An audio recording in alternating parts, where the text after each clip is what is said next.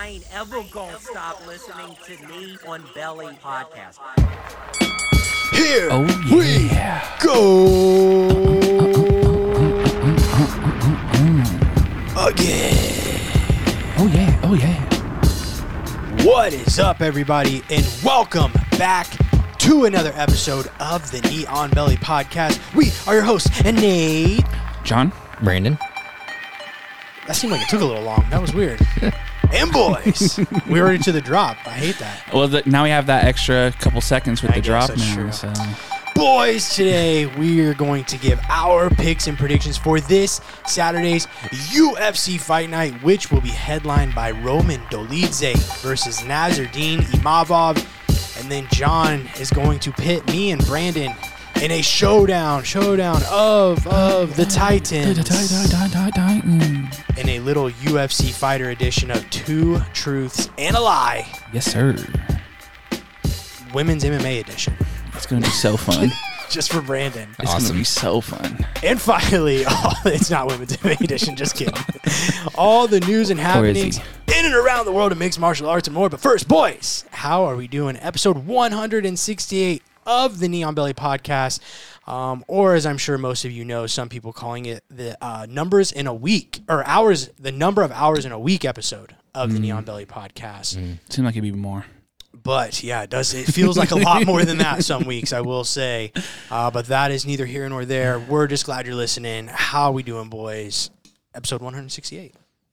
Doing really well. Like, uh, that's a fun fact. Like the 168 hours in a week. That's something that'll never leave my mind now. Like Yo, that's I'm gonna that's gonna carry on with me. Yeah. And I'm gonna use it for like future talk, like talks with other people. Like that's 100 percent gonna I'm gonna use that. Oh yeah. You can use it for motivation. You have 168 hours. yeah, like Yeah. What, I say, like in what context are you going to use Yeah, that? Well, pretty much like that. Like how many of those hours do you think you guys spend sleeping? Mm, 168 in a week. Well, right now, not many of those for me. yeah. Probably about 35. Yeah, 35. I get about seven hours Mm, for the most part. that's that's crazy. I, I wish right now. That, that would be nice. Um, I think off top, boys, we need to lead with uh, Gaha's very own Gabe Urich. Yes, sir. uh, capturing his second amateur featherweight, Indiana amateur featherweight Two-time, title. two-time. Yeah, two different promotions, um, beating the number one ranked uh, featherweight in the state, number two ranked in the Midwest. Mm-hmm. Uh, so that's a that's a pretty big win for Kokomo's very own Gabe Urich. Uh, looked really good, got it done, rear naked choke in the first round. Um, looked really good on the feet, and then man, when he wanted to level change, that was a Whoop. really nice little double leg. Um, and then yeah, I just got straight to the back, and it was Mm-hmm. pretty much over. Quick, quick fight. Well, I'll Go- tell- go I ahead. actually so I rolled with Gabe uh, last. I saw that yeah, right last, right before we were leaving. I, Yeah. s- I was literally like walking out as you were grabbing him. So like last Tuesday, and I'll tell you what, I would I would not want to be the guy like, in that in that moment, like because he kept pushing me up against the wall, and I was like, he's de- you can definitely tell this is something he's been working because like there was just I knew exactly what he was doing, and there was nothing I could do to stop it. Yeah. like incredibly strong, just really impressive. Kind of how that blast double was. Like he just literally just ran through. Like just Kind of look like that Aspinall uh, Yeah. Arlovski, where it's just like, Yeah. good luck. Yeah. Yeah, big win. Like I said, second uh, amateur title for him. Um, he's just one of those guys, man, where uh, I think we've all, you know, we've all been around at Gaha now. What, Brandon, you're like, what, seven, eight years you've been? yeah, long time. So that means me and John are probably like six, seven. We're about a year or two behind you. Um, it- it's just we've seen a lot of fighters come and go uh, through Gaha, and man, Gabe. I mean, Jaden as well. Um, but Gabe is just one where, um, like Jaden, it's like if if they just continue doing what they're doing and on the trajectory that they're on. Um, I, they're they're definitely a name that you're going to hear about in a big promotion soon. I think this sport, man, it's just so. Which I guess you the same thing could be said for every sport because, um, again, we have seen so many people come and go. They'll fight once, and then it's just like, ah, not really for me, or you know, not everybody has aspirations of going as far as Gabe and Jaden want to go. Um, but man, like to do that consistently year round. There is no off season like a lot mm-hmm. of sports. You know, you just got to it's a tough tough sport to just it has to be a tough sport to just want to get up for every single day Yeah. three times a year Well, you don't have scheduled opportunities Yeah. like other sports either, where you have like a, all right, I know I'm going to play every Sunday. Yeah. You know, you might get hurt. You might have to try to last minute squeeze in. Like it's a, it's Yeah. a grind. and we've seen people with all the talent in the world come through man but when it comes time to just doing the work it just after a while i think burnout's a real thing hmm so it remains to be seen for them i mean i have high hopes for both of them Yeah. um, but Even seen um having to cut like what was it, like ten pounds. Um, I don't know. I'd seen uh, one of the coaches posted that he had to cut a lot in the um in the hotel room via like hot tub and sitting in the sitting wrapped up in robes and stuff. Yeah. So Mm. Yeah, It's it's just, a, it's him just get got to be a crazy grind. As long as, like I said, as long as he continues, is willing to continue to put in the work that he has been, uh, Gabe Gura is a name uh, that you will be hearing about eventually. I Mm-hmm. want to say very soon because he's, he's still in his amateur career. man, he did not look Um, like an amateur in that fight. no, man. no, so that's kind polished. of- him and his opponent. Yeah, it's just, yeah, he's he definitely did seem a bit above what we've seen in amateur fights for sure. Uh, so big win for him. Uh, congrats to him. Boys, we're going to get right into it. We got picks to make for this Saturday. But before we do, John, rate, sub, follow. Let the people know what we need them to do each and every week. All right. Well, wherever you guys are listening, whether it be Spotify or Apple Podcast, you can leave us five stars. Um, it helps us a lot, pushes us in algorithms. If you're on Apple Podcast, you can leave us a review. We just read one recently. Um, we read them on here. It helps us out a lot as well. Uh, we love the feedback. Um, social media, Knee on Belly Podcast. That's Instagram. That's uh, YouTube. That's TikTok. We're on X. Um, and we're just really trying to, especially that you know we talked about it last week, but we're definitely trying to push the YouTube heavy, put some uh, clips on there. So if you just want to catch certain sections, our goal is to start putting more things on there to where you can find out about it. Yeah, I mean, big week um, in the clips department for sure for us. Uh, all you know, all of our social media uh, getting getting a lot of views. We did surpass. We'll, we'll, we asked for Yeah. hundred subscribers on YouTube. We did pass. Came through. hundred subscribers on YouTube. So appreciate that. Mm-hmm. Um, but anytime we get um, a big week, uh, yeah, you can slide over, Brandon. Just grab those. Yep, they're for something in a minute. Uh, anytime we get a big week. For clips, we do see like an, an in, uh, you know, usually more people just find the podcast that way. So it is always cool. Again, just clicking that like, making sure you're subs- subscribed, making sure you're following. Um, it's always fun, man. And yeah, you know, trying to trying to weed through some of these jabronis on the internet can be. Um, an interesting task to Yeah. say the least. I don't know. Did you see the whole um, what Jon Anik said? Yeah, So yeah, I don't know if you guys saw. He basically kind of went through and was just like, basically said he just doesn't know essentially how much more he has since like kind of recounted and was like, Yeah. look, I was just being a bit emotional, um, but uh, it is a tough space, man. Um, you know, you get people that are just so opinionated, right? And I think it's one thing to be opinionated, but for some reason, like guys who are like polarizing, like a Colby Covington or a Sean Strickland, right? Like when you put content out about those guys and it's not praising them, they just breed a certain type of fan base that unfortunately can be like a lot of times what you see, you know, not to get over political, but like what you see in social media from people that are way far on the right, way far on the left. It's like usually the worst people are the loudest, right? And I think that rings true in a lot of times. And so um, in this realm as well of like, um, I'm not saying you're a bad person if you're a Sean Strickland fan by any means, or a Colby Covington. That's not at all what I'm insinuating. But they do.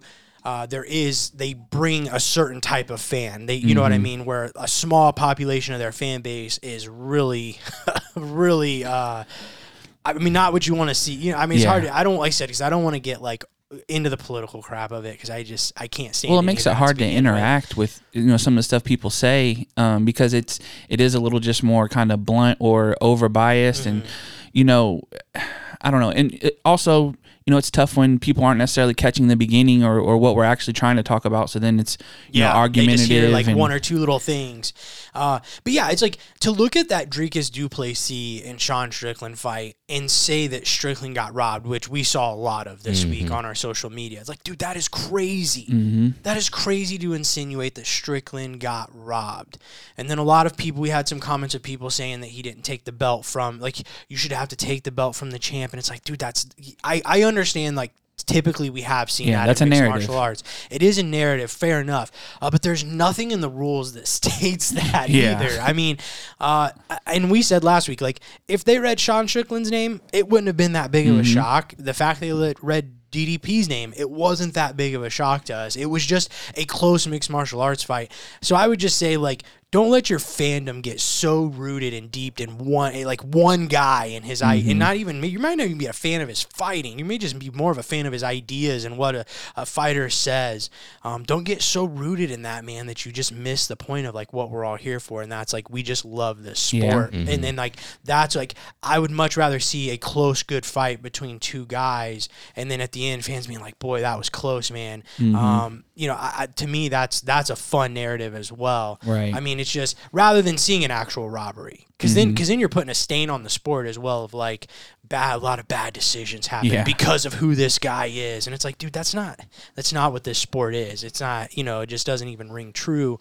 Um, I don't know. I didn't even have that in my notes. It was just kind of like one of those things. Like we had just got off on that for a second. It was like it was a good. T- it was good to get the interactions, Right. but like, dude, think about what you're watching here. And, and shout out to the people who come into the comments and tell people, "Hey, man, you're going, you're wilding right now," or something like that. Yeah, like so many people saying that Izzy, because we said the clip was essentially last week where we talked about is, um, if you are the UFC, you do the Izzy fight, 100%. And I and first off, the point of the clip, and Brandon, you even specified it in the episode, was okay. So this is just I'm the UFC. I'm taking my fandom out of it. Yeah, and that Dana was the, White, That was do? that was the whole point of it.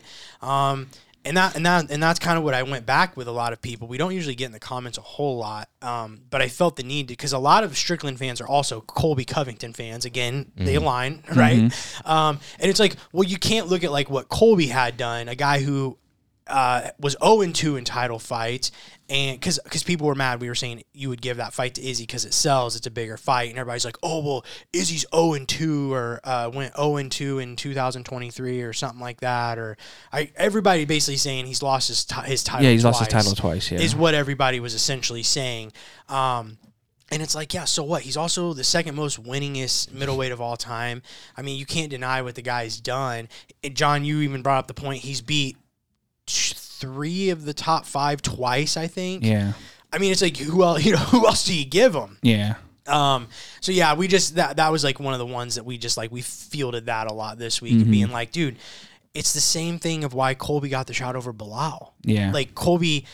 0 2 in title fights, hadn't beaten act, came back and had not beaten an active top 15 welterweight and still walked right into a title. Like Mm-hmm. the same reason you give Colby Covington is the same reason you would give that fight to Israel Adesanya. It's a big fight with Mm-hmm. a big name. It's gonna sell. Like it's just crazy. Like It's the gift and the curse of having more eyes and more views. And You're it's gonna to- have people on there. and it's not to say that we don't agree with that. Like, I mean, look, we've we've talked about that before. Is like you know that it is the unfortunate thing if sometimes they do just go with what's bigger than what's makes sense. And but I still think Izzy is bigger and makes sense. I mean, I just to me he's like I don't know who else you I would think give. especially for DDP, right? Like they have the whole build up. And hmm People were even arguing about Khamzat, yeah. saying he doesn't deserve it. Yeah, and it's like, well, dude, go back to when Dane Khamzat was promised a title shot. Like Yeah. literally, that was going into that fight with Kamaru. Fair enough, he's not a real 85er.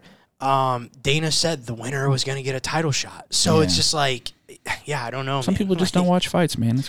Well, I think they just forget. I mean, it's Yeah. very, it's very much of a "What have you done for me lately?" All right, we're off on that tangent, boys. Sorry. Uh, we are going to get into it this Saturday, boys. Uh, February twenty third, live from the UFC Apex with a main card start time of seven p.m. Eastern Standard. We have a middleweight title fight. Uh, excuse me, I just messed it up. Definitely not title fight, It's not a title fight. Excuse me on that.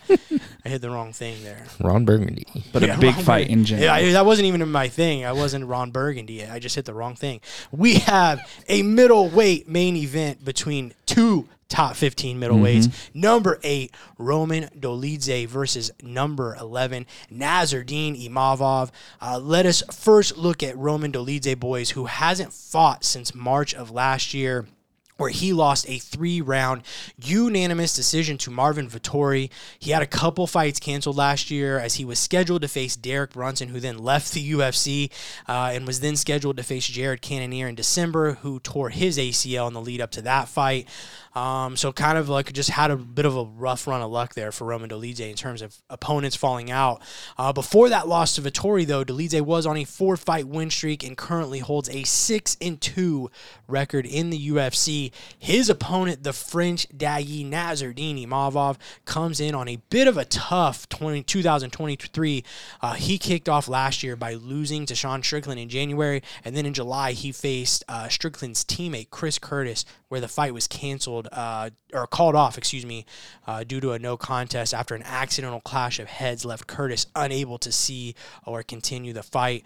Uh, prior to his shortcomings in 2023, though, he was riding a three fight win streak and starting to kind of look like a future contender. And I think that's kind of the story here uh, for both guys Mm-hmm. coming into this is they both are looking to get back into the win column and kind of start a new run here to the title. Um, maybe looking to get into that, you know, kind of top five range, you know, for our next future opponent. Uh, but we will begin our picks here with Brandon, who it is worth mentioning through three weeks has yet to be able to claw his way out of a negative deficit. Mm-hmm. Uh, so with that, Brandon, who you got? I got Roman Dolidze in this fight. Um, and it wasn't easy coming to this decision, like I was telling you earlier, Nate. Like this, between this and the Coleman, I spent a lot of time kind of racking my brain of where I lean. And there's not a super like ton separating these two. I mean, I think that so Roman to me, I think has a slight edge on the ground. I'd say I'm not specifically talking about wrestling. I'm saying on the ground, and I think on the feet, man, I, I you'd have to go to with um, Nazarene in my opinion, but overall, I'm going to take Roman. Um, I just think that his ability, like, he lost that fight with Vettori, and he shot, I think, one time. I think he had one takedown attempt in that fight. He ended up losing the the stand up to Vettori. I think if he gets back to his grappling ways in this fight, he is all capable, completely capable of, of winning this fight over Imavov.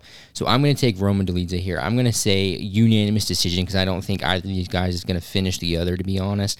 Um, but he has to get it to the ground. If it stays on the feet, um, I think Nazardine's going to probably take it. So I'm going to take Roman Dolidze. I'll say unanimous decision. already. Yeah, I agree, man. This was we were just talking about it. This was a really hard fight for me to pick for because I just think these guys match match up so well against each other. It's going to be very interesting to see whose style kind of wins out here.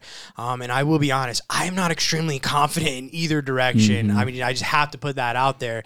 Uh, but also something I didn't mention in the rundown that I will add um, is Dolidze will be Mavov's third consecutive Extreme Couture opponent. Obviously, having fought Strickland and Curtis back to back, and Dolidze does train at least part time at Extreme Couture as well. Um, so that is something to look at because you know I do think you know though all three men are very different fighters, it's a huge asset to Dolidze to train with guys and coaches who are at this point very familiar, you know, with Imavov.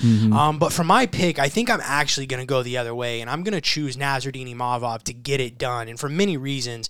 Um, one being, um, I don't think Dolidze's striking is diverse enough to beat a guy as technical and on the level as Imavov. Um, Dolidze does his best work when he's kind of charging forward, throwing bombs, but he tends to be a bit of a headhunter, and um, I just think he doesn't mix enough, mix it up enough for me to really threaten a guy like Imavov, who I think to beat, you do need to come forward, kind of keep him on his heels like Strickland did. Uh, but you just have to you have to mix it up and go to the body and use leg kicks and things. And you know, remember Strickland was kind of like teeping at his uh, body there a little bit, quite a bit. You know, and I think you need those kind of like mixing it up. Um, now, I did see Dolidze uh, working some Muay Thai on his IG, um, so it will be interesting to see if he shows off some kind of new weapons in there. Maybe from that Vettori fight, realize that was something that needed fixed. Um, but we just haven't seen it through his UFC career. I'm also looking at the fact Dolidze has never been five rounds. And Imavov had, did go five rounds against Strickland. It wasn't the prettiest, Right. but he got through it and he got that experience. And you can see from that fight how tough that can be on a guy who's never been there before because he was pretty tired by mm-hmm. the end of that Strickland fight.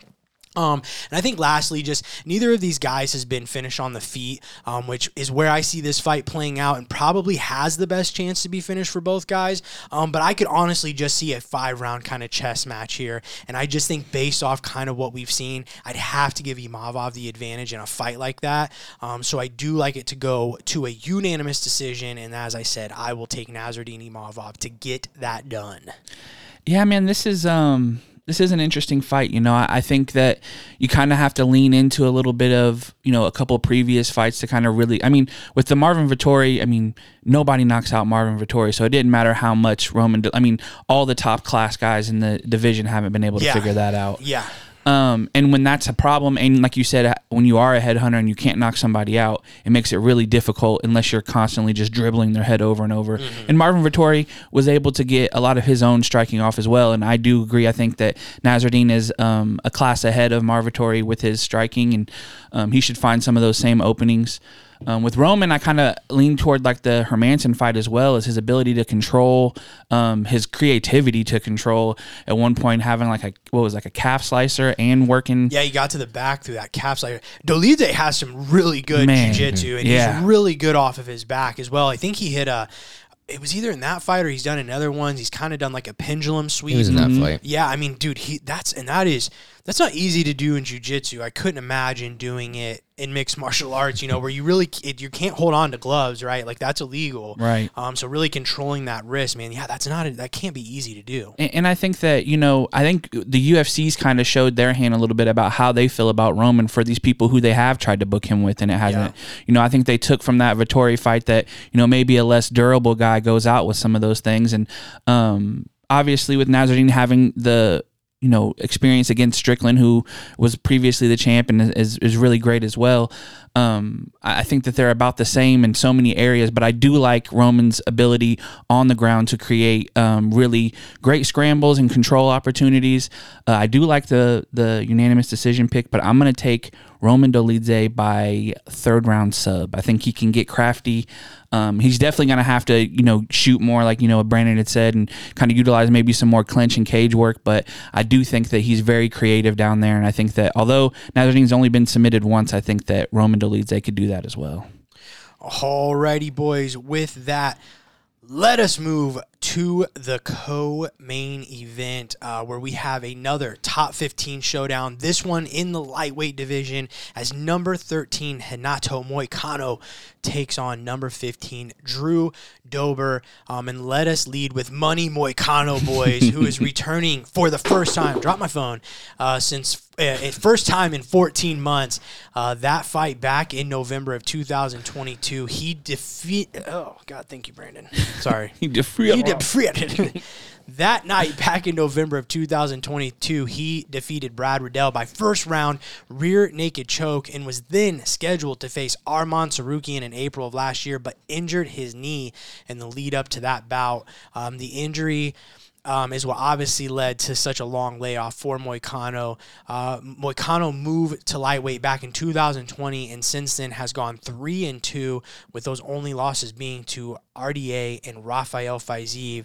Um, so he will be happy to know he isn't facing another Rafael this Saturday, but he will be taking on the number 15 ranked Drew Dober, who is coming in off his TKO win over Ricky Glenn back in October. He is four and one in his last five. Um, the lone loss being a first round TKO to Matt Frevola back at UFC 288 last May. Who do you guys like here? Money Moicano or the always entertaining Drew Dober? Brandon, we will always, probably this year, lead with you. Maybe so. Um, I'm going to take Drew Dober here. So this this fight for me, I was really looking at a lot of the intangibles, and what I mean by that is the injury, the time off, and then for both these guys, the chin. So like my one of my bigger knocks against Moicano is just is his chin. Like he's been hit before he's been cracked. He's been finished in that way. Um, I I think that anytime I see a guy who spends a year away to an injury, I'm questioning what they're going to look like when they come back. And if you come back and your opponent is Drew Dober, that's a tough, you know, that's a tough return after a layoff like that. Obviously, Moicano's got the edge in grappling um, against Dober. Like I can't take that, and I tend to favor grapplers. So I'm, this is kind of a off pick for me going with Dober. But I just think that Dober obviously can crack. He's got a good chin, and he's got decent grappling. It's not the best, obviously. Um, if if Moicano gets a hold of him, he's going to have a rough night. But I do believe in Dober's ability to in in uh, potential to finish Moicano in this fight. Um, so I'm actually going to take Drew Dober by second round knockout. Alrighty. Uh, yeah, a Drew Dober fight is always a tough fight to pick for because um, he is capable of knocking out anybody in this division, including Renato Moicano. Uh, but I have to go with Money Moicano in this fight, and I'm going with him because I'm just so impressed with the evolution and progress um, that he's made in his striking game, and it's something to me that continues to look better every time we see him. Um, and I know I've said this kind of made this comparison before, and I'm by no means saying that he's on this level yet. I say this every time, so don't freak out on me. uh, but the strides that he's making in the stand up really reminds me of the same leap we saw Charles Oliveira take at one point in his career. And in similar fashion, um, we saw that when Oliveira came from featherweight, um, where he was killing himself like Moicano was to make that 145 pound division, and then improved at lightweight like Moicano has. Mm-hmm. Um, again, um, he isn't there yet, but I think we are seeing a similar evolution in the stand stand up uh, for Moicano. Uh, his com- combinations are just so clean. Um, he has really, really strong, snappy jab um, that he can use and kind of keep and manage the distance against a guy like Dober. I think he's gotten really good at throwing those standing knees down the middle, which again I think could be utilized against a shorter opponent in Dober.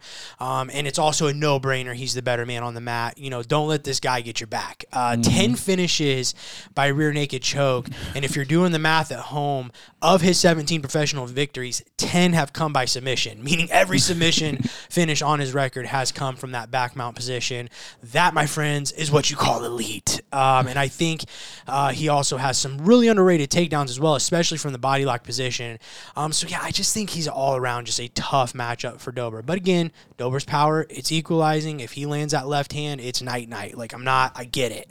Um, and Dober, as Brandon kind of mentioned, not easy to finish on the feet either. Um, and how many times have we seen Drew Dober getting teed up earlier in a fight, and then it only takes one and the fight's mm-hmm. over? You know, I know like the Terrence McKinney yeah. and uh, Bobby Green; yeah. those two fights come as great exam- come to mind immediately as great mm-hmm. examples of that.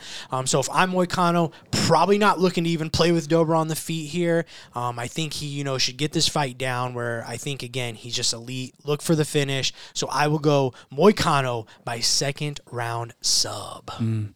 Yeah, you know this one is um it's interesting because the reasons why I might like one person, there's another reason why you know the reasons why I'm uh, kind of held back on wanting to fully go in on him is there with the other guy. So with Moicano, he gets hit you know, he does get hit.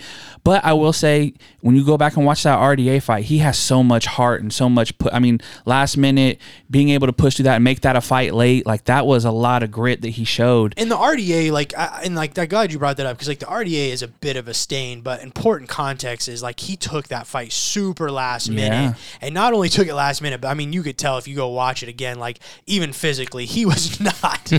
in the greatest of shape and gave RDA all he could handle. Uh, in a last minute. So I know that you know that's kind of like the little stain on his record right now, but context is important. But there. he's he's taking shots from a lightweight who fights welterweight, right. you know. Um, yeah. and I think he really, you know, pushed through that and that kind of kind of gave him a little bit of a legend. That's when he started picking up a little bit, especially on social media, started getting a little bit yeah. behind him.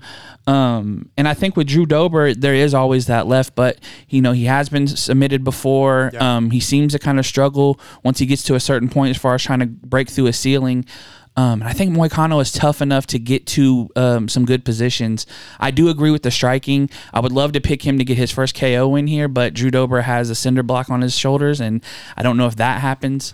Um, but I do think that he can connect, um, maybe even get some scrambles uh, if he can get Drew to, you know, you know, we've seen Drew get hit before and then come back, but if Drew drops on his knees or something like you said, the choke's there, and we know he if he gets him if he gets onto that that it's gonna go. So I'm gonna take Money Moicano as well. I will say uh, third round sub. I think he can wear down a little bit and uh, eventually sink one in yeah, it's just again, it's like I don't. I, as far as like risk assessment, I don't even know why strike with Drew Dober. Like, even if you think you're the better striker, like fair enough. But like, dude, there's just way too many examples there. I mean, like yeah. I said, go watch that Bobby Green and Terrence McKinney. I, and you're like, how think, did he win this? Well, I think that's one of the skills. I guess if you could call it a skill set. One of the things with Dober, he ha- he has this ability to kind of draw guys into that firefight yeah. a little bit, and like he'll the guys will start teeing off, and guys will get comfortable. Like, hey, I'm hitting this guy. Like, I'm yeah, having a good little, head, little run here, well, and then it's like you said, next thing you you know, you're waking up and it's like, what just happened? And I think it's because the stri- like as far as like striking defense, it's just not great for Dober, and so maybe like he just kind of almost is like it's not like willing to take one to give one, right? And I think he, you know, he's definitely been knocked out, flatlined there by mm-hmm. Frevola, but mm-hmm. you know, um, you know, he does have that way of like making guys maybe just feel like they're ahead enough, like oh, I'm really getting, and then man, it's just that that left hand is just lethal, dude. Mm-hmm. And and when you see somebody with such a big discrepancy in another area, you know, you start threatening stuff, start making him think about other things. And like you said, Moicano's been putting together better combos. Maybe he does get his first KO here, but Yeah. it's just hard to, to give anybody a a hundred percent confidence of knocking Drew Dober out because I think you could hit him with a baseball bat and he'd probably get back up. All ten submission victories by rear naked choke. That's wild. Yeah, I wonder if there's any other fighter uh, on the UFC roster who has like every submission victory. I mean, like obviously, if you have one or two submission victories, Well, I think Ronda's was probably all armbar, right? maybe I don't know. That's just it's real. That's real. But like, look how elite Ronda's armbar. Yeah. is. I mean, that's just crazy to have it. Um, something that you know elite or that you're that good. Who's at. that dude on um, the Ultimate Fighter who kept on doing that type of guillotine, but it was like a modified? Oh, uh, the guy from Alaska with the long hair. I almost said Michael Chiesa. It wasn't. It was uh, Cody. Oh, It what was was his Cody, but I can't God, remember his last What was his last name? I almost want to say like McKinney. Was it the pretzel grip? Yeah, I think so.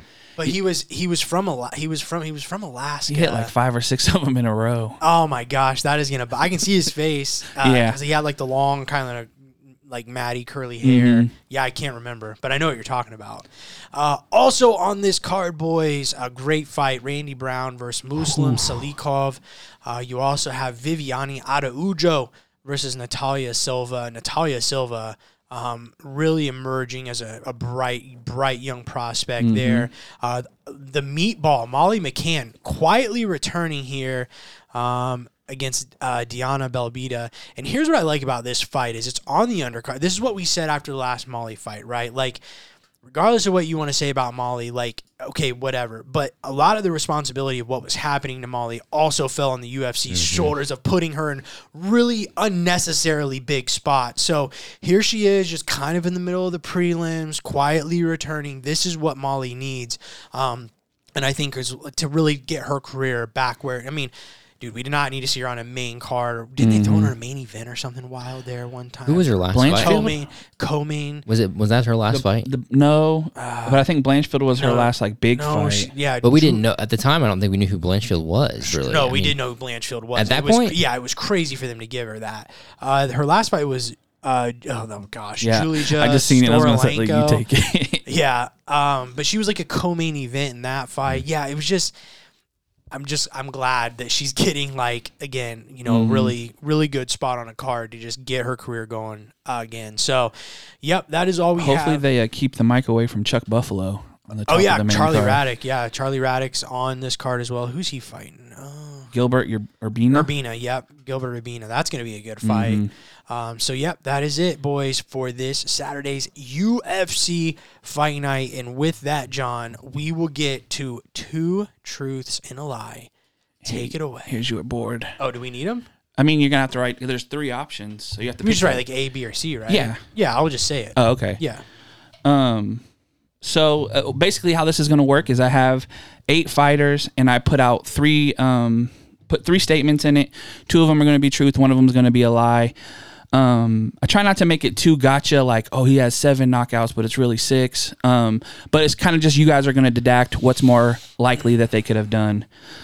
So to start it out for the female MMA, two truths and a lie. Miesha Tate is our first fighter we're going to talk about here. Uh, the first statement is A has double the amount of career wins by submission than by KO. B, excluding herself, she's fought every women's bantamweight champion. Or C, has the most submission attempts in women's bantamweight history. What was the first one? The first one has double the amount of career wins by submission than by KO. B, excluding herself, she's fought every bantamweight champion. Uh, and then C, has the most submission attempts in women's bantamweight history. Okay, I know which one's a lie. I think it's A or C. So how are we doing this? Are we just gonna say what we think it is? Yeah. Three, two, go. A. I think it's A as well. A is a truth. Oh, She hasn't fought Julianna Pena yet. and that's the only other women's bantamweight champion she hasn't fought. Oh, man, I forgot Good about point. Pena. She's fought everyone but her. Good one. Um, but I was tw- she has 12 submission attempts, which is the most in bantamweight women's history. Which sometimes when you watch fights, you feel like you see like three a fight. So it's kind of weird when you see that number out Yeah. loud. All right, so our second one just talked about her, uh, Molly McCann, the meatball.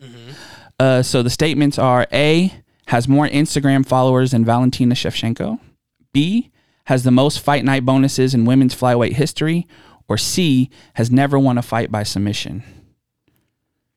So A is more Instagram followers than Valentina. B is has the most fight night bonuses in women's flyweight history, or C has never won a fight by submission. Okay. I'm gonna say B is the lie. Yeah, that's my that was my guess. B That's a fact as well. She has three fight night bonuses, and it's the most in flyweight history. three Yeah. is the most. A is the lie. She only has 500k followers, and Valentina has 2.1 mil. So good That's for actually Valentina. surprising. I yeah. actually thought Molly would have had more. That's why I threw it in there because I was like, man, I know she's so polarizing, but Valentina has like a whole uh, region around her. So yeah, that's true too.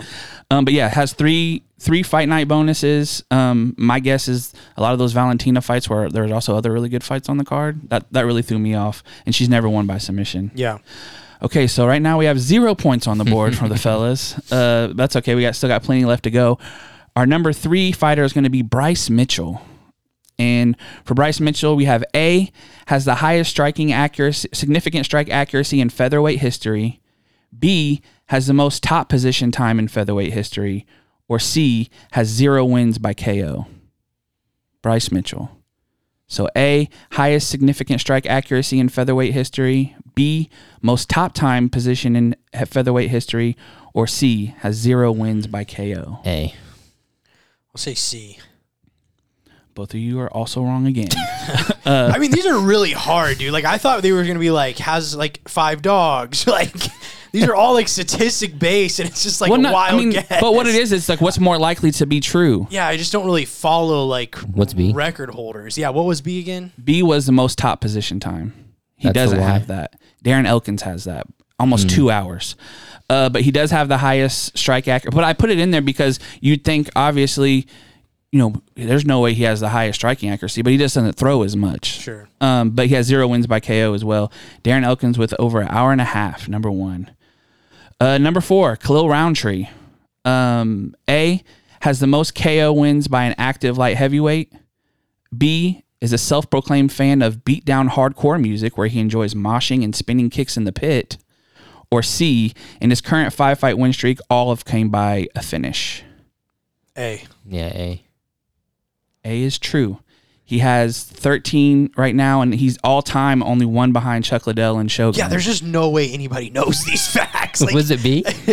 the the lie no, was B is true. I no know, the lie is C. He had a split Right. decision with Dustin yeah, I knew, I knew B was true. He's into that like hardcore stuff. See, that's the kind of stuff I thought this was gonna be like fighter information. Like, But like, but what are the chances that you'd think that he'd have them? I mean, that's what I'm saying. The I don't KOs, know. Like nobody knows. You just got to think about the fighters, man. I mean, Jeez. I just don't follow like Just- record books and stuff. I'm sorry. Um, but what, it's like a probability, though. What's the probability that he I has the most gonna knockouts? Like, has been on BBC late night talk shows. Mm, Which one has like, a poodle? Like, I don't know. Next, we have Sean Brady. I I just like wouldn't be surprised if either of us don't score in this. Well, I have a, a, a a OT. 30 percent chance. Yeah, I have an OT question that somebody will have to get right. all right, I all guess. right, fair enough. Uh, next, we have Sean Brady. Um, so A is has as many career wins by finish as he does decision. B has competed in two Fury Pro grappling events and won both matches. Or C has the highest active takedown accuracy. Okay, I know B is true. Yeah, B is. so it's true. A or C, and I forget what A was. What was A? A was has as many career wins by finish as he does decision. And then C was has the highest active takedown accuracy in welterweight. I'll say that's. Oh The yeah, me too. That is true. That's the lie. So both of you get a point. Uh, he's fourth behind Gunnar Nelson, Vicente Luque, and Michael Chiesa. So. Yeah, too many takedown guys in that uh, welterweight division. But he has eight career finishes and eight decisions. Yeah, Yeah. the first one. Uh, this one will be a little bit easier, I guess, for you guys that are casuals. Uh, Tai Tuivasa. Uh, statement A has never won a fight by decision. Statement B has more knockout wins than Sergey Pavlovich in the UFC. Or C has 11 siblings. A.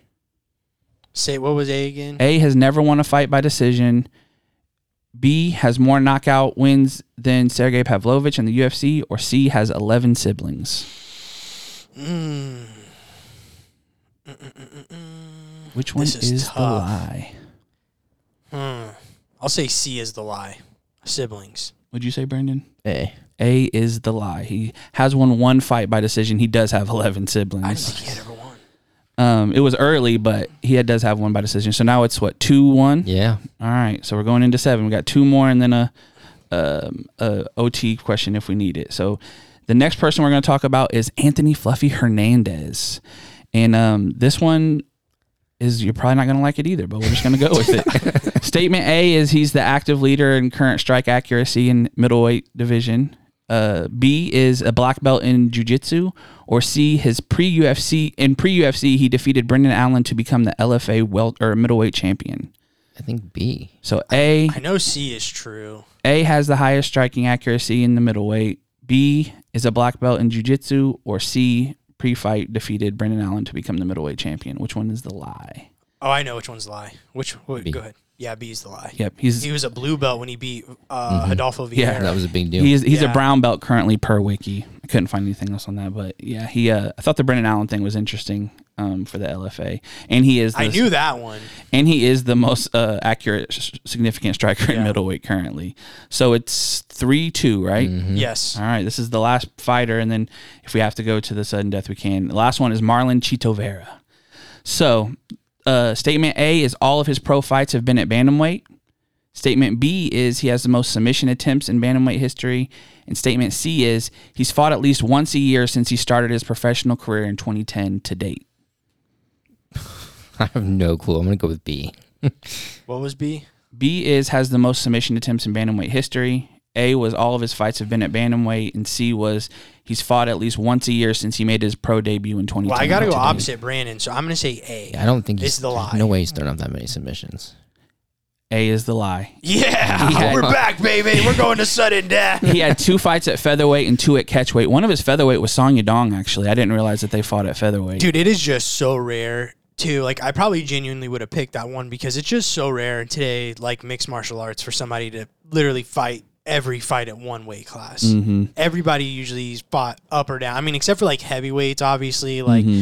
people who like physically just could never make a smaller uh, weight class. But yeah, that I probably would have picked that one regardless. Yeah, but he has uh, 16 submission attempts, putting him the most. And, and then wild. what threw That's me, the most, and you said in bantamweight history. Yeah. Really? yeah, uh, which I don't know exactly what they constitute as an attempt. Maybe if you're holding it for a little bit, or just actually having one locked up. Yeah. or I'm I'm just thinking like of all the people at bantamweight, I would think that somebody. Yeah, but dude, think about bantamweight. It's like a very like it's been like a strikers. Dillashaw, like, yeah, Cruz. like Cruz, But, like, Garbrandt. even like I mean, Aljo. I, Sandhagen, I would have thought maybe Aljo.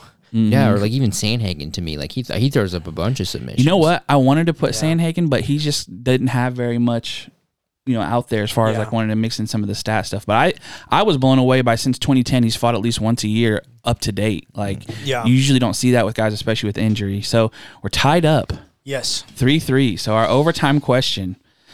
Uh, UFC 257 featured fights with Poirier against McGregor and Chandler versus Dan Hooker. Since that card, who has the most wins between who? between Dan Hooker, uh, Michael Chandler, Conor McGregor, and Dustin Poirier? I know my answer. Hang on, let me think for a second. Since that fight, so not including that night, right? Yeah, not including that night. Since 257, I know my answer. who has the most wins? I know the answer. And if you guys tie, my only other tiebreaker is to say his record I'm since pretty, then. pretty sure it's Hooker. It's Dan Hooker. Yeah, you're both right. Yeah, I knew it was Dan. So here's a chance if if either one of you can guess what his record is since then. Oh, since then, Yeah. Um, So he has the most um the most wins out of all four of those guys, but can you guess his record since then? Mm, uh, I'd say three and one. I was gonna say three and two. Three and two. Nate got it.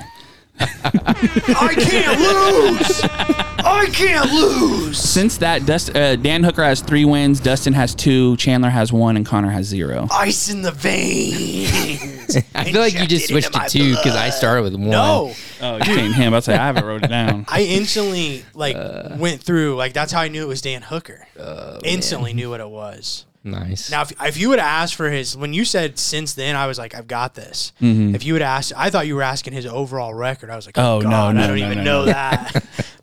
oh, No. Brandon. I can't lose at these. I'm telling you, man. Uh, when it's been me and Brandon, I don't think he's ever beat me. Probably not, because I was like, I was ready to just go off, and then that right, that just last Inject it second into my made up question. I can't. I love it, John. That ended up being great at the end. Hey, I do what I can. I think me and Brandon made it great, but at the end, we, I mean, if if that OT question wasn't so great, We let's were- be Well, you had to honest. go into like extra, like you you went into like extra time for beyond that, because even that question didn't, didn't Yeah, get it done. I had to do double because I had a feeling you guys would probably stink it up a little bit, Yeah. maybe tie up. yeah, we did. we did for sure. John, let's get to the news. Going on the news, uh, going on the news. Uh, uh. And if you don't like it, Brandon will punch you and give you a bruise. This past Tuesday, we got some big news and a fresh topic of women's bantamweight as it was announced that not only has the UFC signed former PFL star Kayla Harrison, but she will be making her UFC debut at UFC 300 against former champion Holly Holm.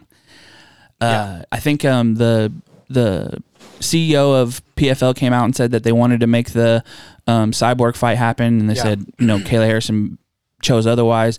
For them to announce a, a debut as well, it feels like that they've obviously they've been making this talk for a long time. We've talked about you know what what's up with Amanda. You think maybe do they offer her that first? But this is a, a huge chance for one for Holly Holm to kind of get her name back into the the upper levels, Yeah. but for Kayla Harrison to prove that you know she's really um, up on that same level. Yeah, I think the fight itself is fantastic too. Yeah. Like, I think back when we like a while ago when we were entertaining the idea of her coming to the UFC and like potential matchups, I'm, I'm pretty sure we all mentioned Holm at some point. Like mm-hmm. that just made a lot of sense. We and I, did. That's what's so funny about it. Yeah, and I, I just think that it rings true, and so it'll be really fun to see how it how it kind of goes when she's transitioned over, and it's a good addition to the card. That's that's cool too to see that get thrown in there. she's like a five to one favorite. Kayla Harrison is right now, which I find to be Wild. wild because. And I actually need to get in and throw some money on Holly now. Yeah, she's because dude like I, i'll be honest and like um i, I saw um like uh, Kenny Florian brought it up on the Anik and Florian podcast this week, but like, dude, Holly's done this to a judo star and Holly, uh, Ronda Rousey before. Right. But even aside from that, like what we've talked about before is like, she is a nightmare matchup for Kayla Harrison. Really good takedown defense, phenomenal striker. Um, She's big, she's strong. I mean, dude, she's not going to be an easy fight. Not a five to one favorite. Like I said, I I can understand Kayla Harrison being a favorite right now today. Like that's not shocking, but dude, five to one. Like yeah, dude, I'll take those odds. well. We're also like, not mentioning the weight class. yeah, she's got a cut. So I guess she Dana said that she did like two practice cuts, so they don't have any concern. But I what's mean, what's the weight? What's it at? What weight? one thirty five. It's at. Has he ever thought She of fights at 55. 55. So She's she's never- come, she's no, never she fought comp- she competed at 170. she's coming mean, she down. did judo. Yeah, she's coming down twenty pounds. I mean, she's got a lot of muscle. Yeah, I don't Mm-hmm. like that. Um, yeah, no, dude, that's a lot of weight to cut. I mean, so here's my thing: like to test cut, to do it, great, that's fine. But then to go out there in front of a live crowd at a UFC event, in a major, a major UFC event, and perform against another world class athlete, um, that dude, that is not easy. And walking away from a promotion where you were the superstar, Yeah. like you were part of their whole superstar pay per view package. Well, she was a superstar, but dude, like, I mean, look at like Larissa Pacheco. I mean, a, a lady that just hit like a truck, and like Kayla Harrison just had no answer for it, man. I mean, it's, um, I, I don't understand those odds to me. Again, I, I could see Kayla still being favorite, you know, just because of the credentials, the accolades. I mean, she has achieved a lot. And I mean, I'm not underselling and saying like Kayla. I'm not even saying I'm not going to pick Kayla in that fight uh, when it comes time for us making our picks. But, um, yeah, dude, that's that's that's wild. Those odds to me are pretty crazy. Yeah. Well, and shortly after the announcement, um, uh, Cyborg reached out to Yeah. Dana and said, Yeah. "Let's do me and Amanda two on the same card." Hey, Um, yeah, go ahead. Well, I was just gonna say it. It seems like I don't know. Maybe PFL is kind of up in the air as what they want to do with Cyborg. She's been doing boxing matches and stuff like that outside of that, but. I mean, Amanda has, you know, it's it's crazy because you know we were talking after the Bueno Silva and Pennington Yep. fight, like what is this division going to look like? You know, it- it's it's a It little bit on needs the somebody. fritz. Well, that's that's what I was going to bring up. Like it needs somebody, and here you have the potential, at least, to in, inject some big stars into it. You know, Mm-hmm. um, and dude, what a win it would be for Holly. But then, I mean, I don't even know what you do with Kayla from there, Mm. because I'm sure they're probably thinking like, you beat Holly, bang on title shot after that, Mm-hmm. no matter what. I mean. I don't know if they would do Amanda first. I mean, it's it's interesting, but I mean, if you are if you're looking at the top of the women's 135 pound division in six eight months, let's say, and Amanda Nunes is back, they've re-signed Cyborg, Kayla Harrison's there. Juliana Pena's there, Biggest- Raquel Pennington. I mean, dude, that's a big that's a big boost for the hundred. Yeah. and and credit to the UFC for going out and getting Kayla Harrison because if Kayla Harrison or if Nunes comes back, if Cyborg comes back, it's because of Kayla Harris. They're chasing Kayla Harrison, Yeah. right? So that's big. And even like Sha, I said, uh, I saw Sean Sheehan said uh, something that, that it was a great point. Is um, think about what the UFC is doing right now. I mean, to sign Michael Venom Page and Kayla Harrison. Um, this isn't something going out and getting big name prospects isn't something the UFC I feel like has done in a while. Not Um, since I- the trade for Askren and I think they're just feeling maybe a little. I mean, they'll they'll play cool about it, but they have to be feeling some pressure from this PFL Bellator thing of like we need to start taking stars from them now. Yeah. Uh, and and I think that's why we're seeing Michael Venom Page now, Kayla Harrison, and who knows who follows. Um, Patchy Mix, please. Um, I you know uh, Jarrett Jarrett Jackson or uh, uh, is that yeah Jarrett Jackson? Usman Magomedov. yeah, I mean, who knows who follows? We'll see. Mhm. Um, but man, yeah, it's that to me show is a direct sign. Number one, that they're probably feeling a little bit of heat, a little bit of pressure to do something big. Um, but that we could also maybe expect to see because think about when like Patchy Mix, um, uh, didn't his contract just come up, and so did uh, AJ McKee's. Mm-hmm. And it's like they kind of kicked the tires on it. The UFC did, and it's just like, yeah, we don't really need you. And to be fair, they probably didn't at that time. Mm-hmm. Um, but man, like you need all the stars you can get now. Yeah. Um, but we kind of saw it at the end of Strikeforce. Uh, if you guys remember, uh, UFC started poaching a lot World of Series of Fighting. yeah, like Hector Lombard came over from Strike. Like once once these companies were close to the end, UFC kind of or you know they kind of not when they were close to the end, but I think they got to the end because UFC Yeah. started picking off talent. Um, so it will be interesting to see if we see more big name signings in the next year. Yeah, and you know, you know, you have to control the narrative when we talk about like card of the year because we talked about once we read off the Bellator PFL champion card, it's like Yeah. it's going to be tough to beat that, and then now yeah, it's a threat. 300 is starting to to really take a form. Um, as it seems to be the norm for the past couple weeks, we also have more UFC 300 fights to announce. Uh, Jessica Andrade will be meeting Marina Rodriguez, as well as Sodiq Yusuff and our boy Diego Lopes. Um, I think with Andrade being added on, I think they said they're up to like 12 former champions on this card, and it's like the most ever. Yeah.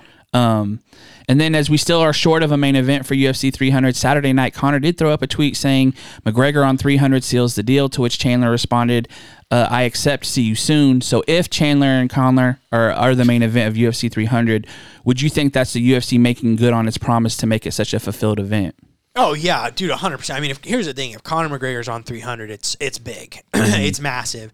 Um, I think Dana was quoted this week in saying the main event is getting announced very soon, and that it's going to blow people's minds. I think was something to that extent. Um, a- and like to be fair, I, I mean, UFC 300 is a good card so far. I'm excited Yeah. for it. Um, I just don't know who's left that you can really blow our minds with. We know it's Yeah. not Jones, you know, um, unless they've convinced Stipe to fight Aspinall, um, which I think Aspinall said he was just offered Stipe and Stipe said no. Um, so unless it's something like that, I don't know who else it can be other than Conor McGregor. And I know, I think, oh, go ahead. I was just gonna ask, so, and you can finish your point. I just want to know who do we have like for sure bang on main card? Like, do you have those in front of you? Um, no, but it's Gaethje in Holloway for sure. Um, Here, Yan Xiaonan Xiaonan, and Wei Wei Li. Li. Um, I know you have I can uh, pull it up real quick. Go ahead. uh, is it Aljamain and Calvin Cat- uh, Oh yeah, on okay, there? Kattar. This is main card. So right now, confirmed. I, I don't think they've separated. Like they haven't. They haven't said main card No. or prelim or nothing. But right now, it's Zhang Wei Li versus Yan Xiaonan, Justin Gaethje, Max Holloway, Charles Oliveira, Arman Tsarukyan, Jiri Prochazka, Alexander Rakic, Calvin Kattar, Aljamain Sterling, Bo Nickal, Cody Brundage, Deiveson Figueiredo, Cody Garbrandt, Holly Holm, Kayla Harrison, Sodiq US, Yusuff, Diego Lopes, uh, Jessica Andrade, Marina Rodriguez, and Bobby Green, Jim Miller. I mean, dude, that Yeah. I become, and people are literally crying, like saying this isn't good enough. I mean, that in and of itself could be it. Yeah. I'm, I mean, like, I, I don't know what more. I, I mean, sure, like maybe. then you, you throw Conor on top of yeah, that. Yeah, I mean, like, maybe, I'm, I'm sure. So, so here's like the only other. So I was thinking, like, okay, who else could it be? Because I, I love Leon versus Belal. I don't know if it's going to be on 300, but I don't think that's the one that's going to blow people's minds. Only because I think we all already know that's that's going to happen. Um, Dricus' manager said this week Dricus is available for 300 if they want him. Uh, we talked about last week. You know, I said don't count on that, but money talks, um, which is probably the the angle that they're going to take. You pay us, we'll be there type thing. Maybe it's Dricus versus Izzy. That would be big. Don't know that it would really blow our minds, but Right. I would be excited for that. It's a big fight. But like I know we talked. I think it was John had kind of like started the idea back when we were doing our like 300 predictions. But dude, there is nothing stopping the UFC from starting a 165 pound division Yeah. and doing Conor McGregor because you could literally put any if you're starting a division that no doesn't exist, nobody's in that division. You in theory can put whoever you want Yeah. In no, that title fight. no rankings. So including Conor McGregor and Michael Chandler. Why aren't like I, that? That's my Mm-hmm. only thing. Like to this point is like, why aren't we doing something like that? Because nothing is stopping the UFC from doing that, other than maybe I don't know why, just not wanting to add another division. Maybe they're worried about depleting the like a lot of guys moving up, and then nobody's going to want to fight at 55. But my thing is, who cares? Because you're just going to add more fighters. Maybe they don't want a bigger roster, right? That's more people to pay. I understand that as well. Um, but man, I, if they do something, I think it's if it's something like that, that's mind blowing. Like mm-hmm. that's like kind of what Dane is hinting at. For me, like that would be the thing where I'd be like, okay, now that's big. Mm. like, I did see something get floated on. I think it was Instagram, and I don't know that it could happen just because I don't see this guy coming back down. But somebody brought up Alex trying to come back down and double champ and go against DDP at middleweight. Mm, I mean, maybe. Is that Maybe. is that something that would blow your mind? It's- trying to again, double champ. It would excite me. It's it, I'd be fun. I'd be fun. But like, part of the problem is like Dana. He, he keeps saying things like it's gonna blow everybody. Like you, what he's saying is kind of making it feel, and then people are feeling feel, feeling underwhelmed. Even though I just ran through that card, and I'm like, I'm even forgetting how many Yeah. people. are Well, on at one that point we were That's very crazy. concerned of like, what are they going to do? And they Yeah. pulled some some big stuff out. Yeah. Uh, but it does seem like Dana, you know, we have a buddy named Q that would always hit us up like, "Hey man, I got some big news. I'm finna call y'all," and it would be just like, "Hey man, you know, my car's fixed," and it's like, "That's that's great," but I didn't know that I was. I mean, I, I was expecting maybe something a little bit different. So, Yeah. uh, I, I will be interested to see what they do with it. But um, with Conor originally saying, you know, they blew me off at 300, and now saying kind of it's back on, and definitely you know that there's talks there or talks there for that. Sure. Um, a couple other small fight announcements by way of injury replacements, with uh, Ikram Aliskerov being out against Fluffy Hernandez at 298. Fluffy will now be facing another raising, uh, rising name in the middleweight division in Roman Kopylov. Uh, worth noting, they had been booked before, but the fight was fell through for injury. And also with Dominick Reyes out for his matchup in UFC Atlantic City against Carlos Ulberg. Ulberg's new opponent will now be Alonzo Menifield. So uh, good to see both of those guys staying on the cards they're on, just because you know the, you know we're big fans of Fluffy as well. But uh, Roman Kopylov and him is going to be a, a great matchup, and then with Ulberg, we're just excited to see him get some more Sure. uh, reps. Uh, one championships, their 165 card in Tokyo wrapped up shortly before we recorded. Uh, some notable winners on that. Kade Ruotolo won by decision. Uh, he had a rematch against uh, Tommy. I don't remember how to say his last name. Langaker or Oh, Langaker. Yeah. yeah, um, he wins by decision. Shinya Aoki was supposed to be fighting Sage Northcutt for Aoki's um, retirement fight. One hour before the fight, Sage dropped out of the fight, later stating on social media that two of his cornermen had a last minute visa issues and were heading back to the U.S. One offered to help by giving Sage a world champion jiu jitsu coach as a replacement, but Sage said not having his coaches who he trained with for the whole camp while uh, competing against arguably one of the world's greatest MMA submission artists of all time wasn't the best thing for him.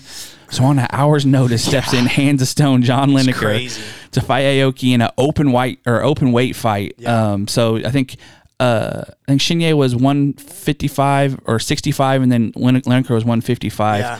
Uh, Lineker did end up losing uh, by first round submission to Shinya for his uh, fight, but step up in an hour, dude. It's, it's not stones. It's not hands of stone. It might be balls of stone because Yeah. that dude just That was awesome. He's just to that see. type of guy. And then also uh, Garry Tonon winning by first round sub as well. So Yeah. uh, and, I, and the main event is it super? You say is it Super Leak? Is that how you pronounce his name? The L E K. Yeah. Uh, Super he- like Super League. He won by decision. So a big big card Super for Lek. them. Is it Super Lek? I, I can't remember how they. I pronounce never it. remember it. Yeah, I know what you're talking Um, about though.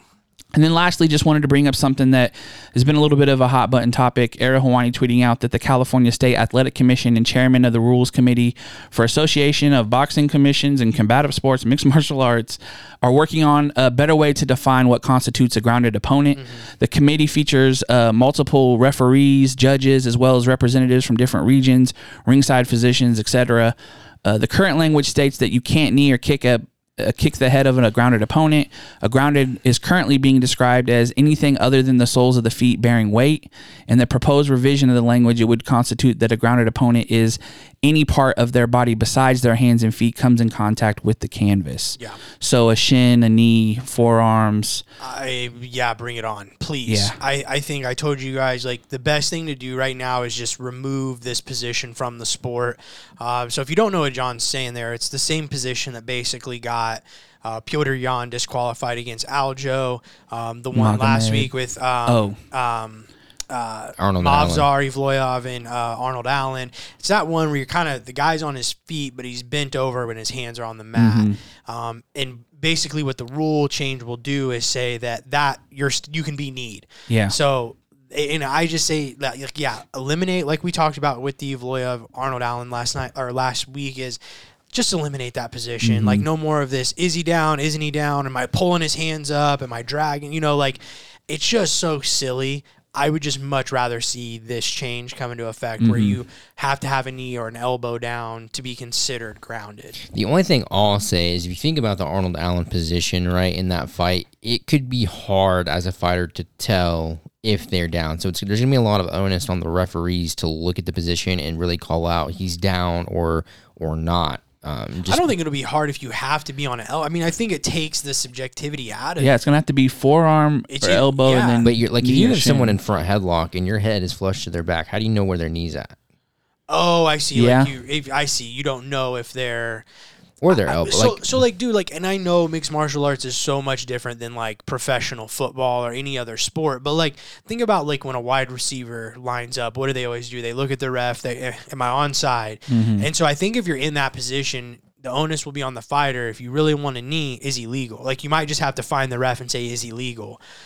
Does that suck? Yeah, maybe, but especially if like right after the, the knee touches or something and you throw it because you think it's there. yeah, it's just, but we just, it's gonna eliminate that. it's be, it's better. I don't want to make it seem like I'm like ragging on it. It's it's. I get what you're better. saying. That's a real thing. I mean, I, I didn't think about that until you just mentioned it. Of, yeah, if you're not able to physically see if he's down on his knees, hopefully you would be able to tell. Like, because obviously if the butt's in the air, you know he's not on his knees. The elbow thing that could be tough, but um, in the heat of the I moment, feel like the elbow is a little more obvious. Like if someone's on their elbows, you're pretty low. But if their Yeah. hands touching, it, do- it doesn't matter. So Yeah. as long as you're, they're, I don't know. I think what could get interesting is when you're like defending stuff and you're maybe lifted up a little bit, whether your elbows are Yeah. touching or not. But I say I think with the knees though, the same could be said of like if somebody's butt's in the air, they're obviously not on their knees Mm-hmm. or on a knee. We're gonna test this out Tuesday. We can. That's fair. well, and, you know, it kind of we'll play a game. You, I'll bend over. You, you, you tell me if I'm on my knees or not. it kind of bridges that gap between with like a one where knees are legal. Yeah. Um, and then obviously now we're getting a little bit closer to something to where it's like there's clear, definitive things there. So. yeah, no, I agree. I like it. I hope it happens. Like, just take that position out Mm-hmm. altogether. And it's good to see them. Well, uh, it's not going to take the position out, but take the controversy that comes in that position and just allow guys to knee yeah. at that point. Well, and I think we kind of have to applaud the UFC a little bit is like seeing these situations that happen in fights that kind of ruin them, whether it's, you know, giving more time for like an eye poke type of thing, or even with this where it's like, you know, fights are kind of getting messed up from some of these. Well, dude, and the good thing too is like if if if fighters in that position still want to like play the game, so to speak, um, you're gonna have to drop down to your knees or your forearms, and that is not a good position to be in if somebody stinks. So you're really gonna have to decide or make a move there mm-hmm. rather than play the up down up down or like I mean mm-hmm. I, that's what I like about it. Like, mm-hmm. and if you want to if you want to concede that position, you're gonna be in a rough because if you're on your knees and somebody's like in that front headlock position, you're probably gonna get guillotined. This Like, is, and this this is not universal. This is just specific to California. California, but they kinda lead the way. Yes, everybody typically follows suit, at least in North America most of the but time. But as we know, like with that Yeah, last within fight, Canada is, is yeah, different. there's well, and not even some people might not adapt things as and, quick. and I don't even know if it's all of Canada, just in Ontario or whatever, wherever Toronto, there that Providence that Toronto's in. So, Mm-hmm. So it's also going to be, you know, teams are going to have to make sure they keep up on which regions have, you know, Right. which stuff until things get fully um, uniform. But Yeah. it's a step in the right direction. absolutely, is that all we got? Yep. Alrighty, uh, song of the week, Brandon. What do you got for us? Oh yeah. All right, give me one second. I'll make sure I get the name right. Can't wait for uh, this. Yeah, this is a good one. This is a special one for you guys. It's Mumbo Oh, number five. what is it? Mumble.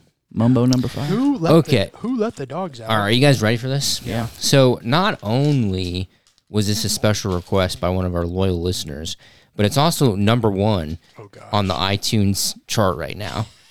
and it is your guys' favorite rapper, Okay. Tom MacDonald, featuring. Who fe- requested hang on, this? hang on, hang on, hang on, hang on. This is the best part. Ah. Featuring, featuring the one and only Ben Shapiro.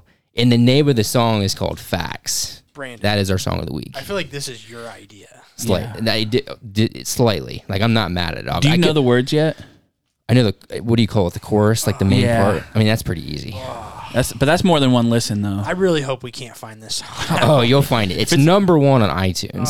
yeah. Nicki, Nicki Minaj has been talking about it. Pl- Tons of people have been talking about it. I didn't see it till this morning. Like I said, I got the the special request. Are you uh, very familiar with Tom MacDonald's uh, no, catalog? no, but ba- judging by this song, I got a pretty good grasp of probably what it's like. Oh, this, there's no, there's no like, I, I, I listened to it once. I didn't hear any profanity or anything like that. So We'll see. We'll see. We'll see. I'm not gonna say no. I I haven't heard it. okay. Luckily, Fair. last week they got. I'm just know, saying got Tom the MacDonald. power. Tom MacDonald is one of my trigger words. That's all I'm saying. So, Yeah, that makes sense. that just makes a saying. lot of he's like sense. the the Sean Strickland of uh, hip hop. that, so. yeah, that makes sense. Yeah, he's just my trigger word. So I'm sorry. Like I just I won't I won't count. I'll listen to it. Uh, John, what is your one for the people? I just want to Or double. actually, it's Brandon Yeah, first. go He gets on okay, week. Sorry. uh, I I've kind of I've kind of got two. So uh, one is uh, apparently there's some potential that they found Amelia Earhart's plane. I think that's really cool. They've, Where they've got some imaging out in the ocean. Um, I mean, that's like where Bermuda, at, dude. though? Yeah, is it in Bermuda? just on Hawaii? the seabed. No, I don't remember which one. It's just on the on the seabed. Like the imaging is very like it's just kind of like so Wabash. But there's that, and then the second thing I don't know how I feel about that. about the plane. Yeah, because it's like how. I mean, we'll see. Well, it's uh, it's not. I want to be clear. It's not confirmed that it's hers. It's just they've taken the sonar imaging. They have an outline of the plane, and it looks like the one she flew based on the outline. There's there's no like specific pictures or anything like that. Let me say this: If we found Amelia Earhart's plane and we can't find Malaysia flight sensors, I'll just- dude, if we, Hey, man. I will The lose my is- mind. the ocean. We don't know is who killed deep. Biggie yet. Like, come Yeah. on. the ocean is deep. Where's our Wilt Chamberlain 101 point video? Yeah. And the second thing is, I don't care what Nate says. The, the new Roadhouse movie looks entertaining. I'm mm. excited about it. Hey, I just asked a Are you, simple are you gonna question. get on blue, 4K Blu-ray? I just asked. it- Look, Brandon sent us the trailer. All I asked is, are you wearing your affliction or your American? And Fighter what did I tell you? Tap out. That's So right. you're going That's out. right. Hey, that's fine, man. Are you gonna wear a bandana? Uh, probably not. I don't think I can pull that off. Is it gonna become your like I watch it before Yeah. before work every morning? Probably maybe? before the Ch- podcast. chain, chain. You're gonna go chain jean wallet or uh, chain wallet for the jeans, maybe. when like a you silver one, silver Yeah. chain. Yeah, not Yeah. a gold one. Start going to Texas Roadhouse a Just lot. I went there last night. You're gonna wear like seven He's already getting in wristbands. character. yeah, yeah. Did you really go to Texas Roadhouse? No, we went. We were Okay. going to. Steak and there was fries? a Oh, two-hour sorry. wait, so we went to Half Moon. All right, that's a better choice, anyways. John, what's your one for the people? I just want to double down on what you were saying earlier about just appreciating people commenting on Yeah. stuff and liking stuff, uh, and that's on all platforms. You know, Yeah. um, we hadn't been as big on YouTube as far as posting full clips, other than just the shorts, but we're getting into that now. We're getting a lot of stuff. Yeah. Um, regardless of what we say, keep commenting, keep liking. You Yeah. can thumbs it down. I don't care. Just uh, I, I don't have any problems disagree. Like if you have a different, like we were talking about it this week, is like I totally respect people's um, opinions because we're not Mm-hmm. right. We're just fans like everybody else giving our opinions. Like we're not right. I don't think I'm. But like as long as you come with like some legit like knowledge of like you're not just saying like. Oh, you stupid virgins! Yeah. you soy boys. I you do. don't know I do you're- like- appreciate the people that call all three of us fat. yeah, including Brandon. call us these three fat guys. I'm like, well, the fact We- that Brandon's in there, I'm those- okay with that. we Right. get those comments very few and far between for the mo and that's the thing too like for the most part people are pretty like Yeah. fun to engage even if they disagree um A lot of times they'll message us afterwards, like, "Hey, man, you know, Yeah. great talking with somebody." Because some people are just begging for people to talk Sure, to you about just- UFC because Right. they might not live around people who care. So. and we are here to talk about it all day long as long as you come with like some sense and like i mean again we don't have to agree you can tell me why i'm wrong right, um but as long as it's like not something like something sensible. Yeah yo your soy boy tears. There's vir- a virgin between tears like, trying to genuinely talk about something Right. and, and like maybe disagreeing and being passionate about it versus just trying to like kind of get a reaction or right. something. and and just to echo or another thing to add to that is like with the youtube stuff like even if you listen to the podcast because we don't upload the full episodes yet um, just because that's a lot of more work. Like that just be a lot of work. Um, if you could just go if you're not subscribed on YouTube, just click subscribe for us. Again, even if you're not going to watch it, and then you know if you catch the videos, like just clicking thumbs up on them and stuff, that'll just help us as well um, as we're continuing to try to grow that. So definitely want to echo that. My one for the people, I actually have something fun. So. Um, a bit of like remember when we used to do the fight pantries, which Yeah. is something I want to bring back. By the way, fight pantries will be back. I've already been looking at some stuff. Boston baked beans. So Ash got this candy, these candy bars. Um, I'd have to. I wish I would have got the full story. She told me, but guys, I don't. I don't remember much. Uh, it kind of goes in and out of my head. so these are made in Indiana, I believe. Um, this lady at work gave them to her. Uh, they're called Hammonds. Hammond's chocolate bars. Um, and I want you guys to taste test these. Do not chew into your mics, John. Um, we are going to start though. The first How one. do you want me to get the flavor if I'm not? well, Chomp, chomp, just chomp, move your mic away. Uh, chew with your mouth closed. chomp, chomp, chomp. You can get flavor with your mouth closed. First one, you guys, this is a chocolate bar for the people listening, is called Pigs and Taters. Ooh. Ugh. Are these half eaten too? It's gonna have Huh? bacon Are in these it. like half eaten? Like you guys have tried them? Yeah, we've tried them, but they're not like I. I I'm not giving you. I just take a. Sorry, just take a square. Brandon, get this Brandon, lean up and take a square. I already, I already pre-squared you. So go ahead, boys, with the pigs and taters, Hammond's chocolate bar. The pigs come in quick. the pig comes in quick. Come in hot. Jonathan instantly was pretty good. It's uh I almost threw up when I tried this one because I instantly thought those like bacon things that you give your dog because Yeah. they taste like the they taste like how those things smell. Not a fan. Yeah. okay.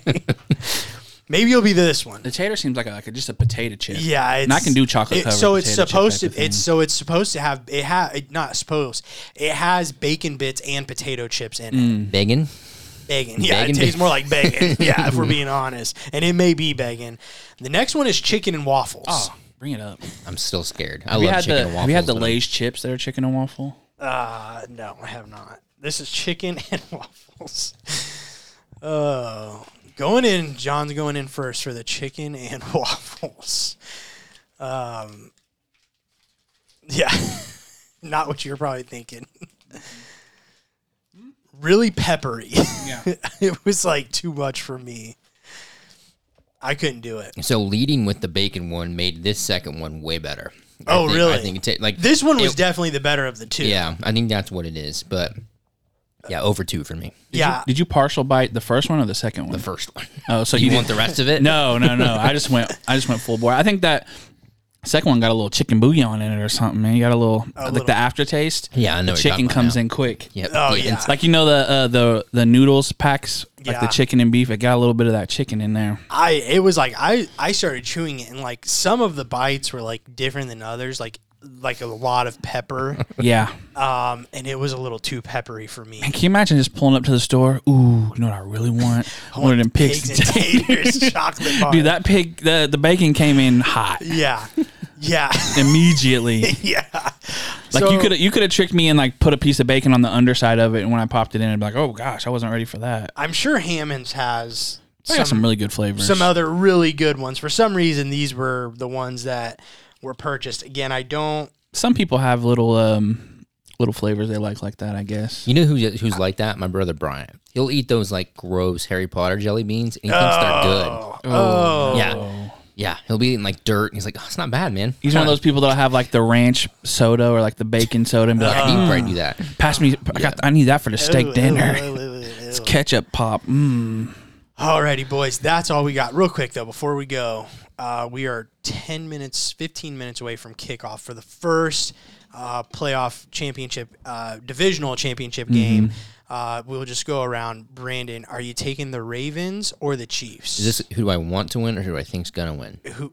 Both, or who do you think's gonna win? It's not about who you want Yeah, to. you win. gotta guess- pick one. Mm, Who wins? I think the Ravens pull it off, man. I th- I think I think it'll be the Ravens. Lamar Jackson's really good. Yeah, I, I'm, I'm, I want Lamar Jackson to get this after the offseason he had, and uh, they have uh, Kyle Hamilton from Notre Dame plays on the Ravens, so I kind of just kind of do that when I I it. yeah, I'm going. I'm going. Um, I'm going Baltimore as well. I think. I think they've looked one of the strongest teams. Like the Chiefs have looked a little. I've had you know a little question. They've been winning games with defense, and that's never been a thing. Yeah, yeah. Um, so yeah, I'm, I'm definitely I'm definitely going Chiefs. Plus Roquan Smith, former Bear. I'd love to see him get to a Super I think Bowl. there's a Taylor Swift effect. Like, what are we talking Ugh, here? yeah, I don't know.